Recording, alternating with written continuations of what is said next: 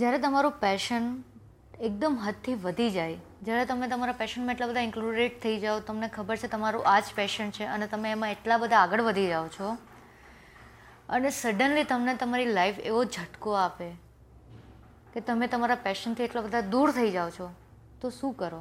તમારા માઇન્ડમાં શું ચાલે?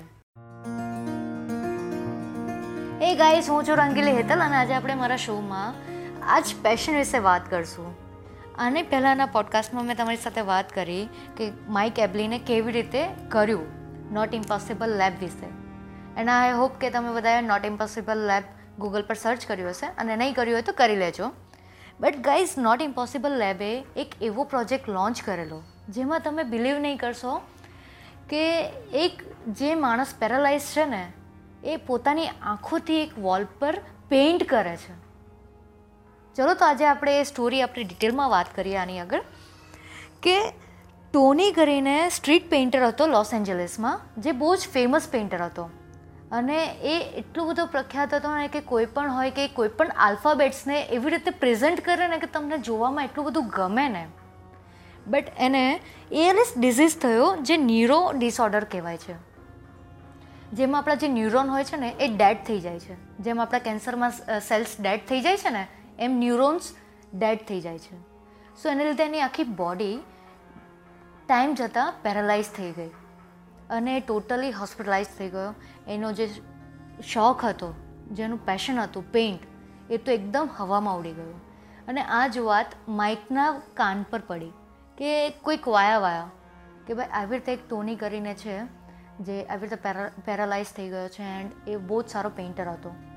દેન માઇક એને મળવા ગયા હોસ્પિટલ, એન્ડ જ્યારે એમણે જોયું કે એ સિસ્ટર સાથે આંખથી વાત કરે છે આલ્ફાબેટ બતાવીને, અને એ આલ્ફાબેટ જોડીને સિસ્ટર આપણને આન્સર આપે છે, તો માઇકે એવું કીધું કે ટોની, હું તને સ્ટેફન હોકિન્સનું મશીન આપી દઉં જેથી તને કોઈ પ્રોબ્લેમ નહીં પડે.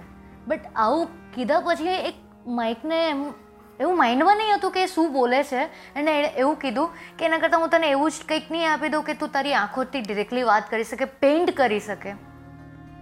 અને જ્યારે એના ભાઈએ, એટલે કે ટોનીના ભાઈએ સાંભળ્યું ને કે તું સાચે આવું કરી શકે છે, ત્યારે માઇકના અંદર એવું થાય છે કે હાય હાય, મેં આવું શું કહી દીધું.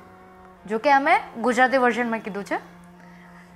સો માય પોઈન્ટ ઇઝ કે જ્યારે માઇકે કમિટ કર્યું ને, ત્યારે માઇકને ખબર જ નહીં હતી કે એ કેવી રીતે કરશે, because he is not a engineer.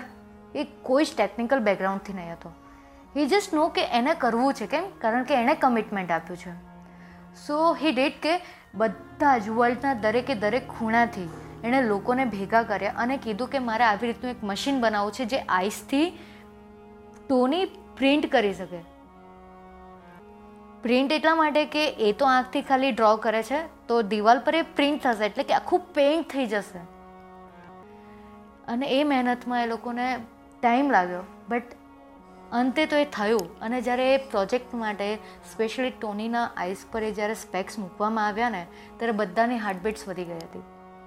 અને જ્યારે એ ડ્રો કરવાનું સ્ટાર્ટ થયું અને એકચ્યુઅલમાં એ પેઇન્ટ થયો, ત્યારે લોકો એટલા બધા ખુશ હતા, અને સૌથી વધારે ટોની, કેમ કારણ કે એને એવું ફીલ થતું હતું અંદરથી. એન્ડ એણે એ ડ્રો કર્યું કે આજે મને એવું ફીલ થાય છે કે આટલા વર્ષોમાં હું પાણીમાં હતો ને કોઈએ મને પાંચ મિનિટ માટે પણ એ એમાંથી બહાર કાઢ્યો અને શ્વાસ લેવા દીધો, એમ શ્વાસ મળ્યો એમ. સો ગાઈઝ, કહેવાનો મતલબ એ હતો કે આટલા વર્ષો સુધીના એના જે પેશન હતા, જે ચાઇલ્ડહુડથી એ જે પેશનમાં હતો, એન્ડ સડનલી એને એ એલ એસ જે બીમારી થઈ, જેમાં એ આખો પેરાલાઇઝ થઈ ગયો, ત્યારે એનું જે પેશન મરી ગયું. તો એને એટલું બધું દુઃખ થયું ને એટલું અંદરને અંદર રડતો હશે, કારણ કે એ તો કોઈને કહી નથી શકવાનું. બટ આજે એની પાસે એવું મશીન છે કે જેના થ્રુ એ વાત કરી શકે છે એના બચ્ચાઓ સાથે, એની વાઈફ યા એની ફેમિલી સાથે. સો ગાઈઝ, જ્યારે માઇક, તમે એવું વિચારતા હશો કે ભાઈ માઇક પાસે પૈસા છે, માઇક પાસે પૈસા છે તો એવું જરૂર નથી કે કશે પણ વાપરી દે. It's just something help one help many. So આ જ વસ્તુ છે કે તમે કોઈ એકને કંઈક તો નાનકડી મદદ કરો. તમે પોતાની જાતને તો મદદ કરી લો કે તમને કંઈક આવું પેશન છે, કંઈક સ્ટ્રગલ થાય છે તમારી આજુબાજુમાં, help them. You will definitely get your results. ફરી પાછા મળીશું આવી જ નોટ ઇમ્પોસિબલ લેબ્સની વાતો સાથે. ત્યાં સુધી તમારું ધ્યાન રાખજો. ફરી પાછા મળીશું.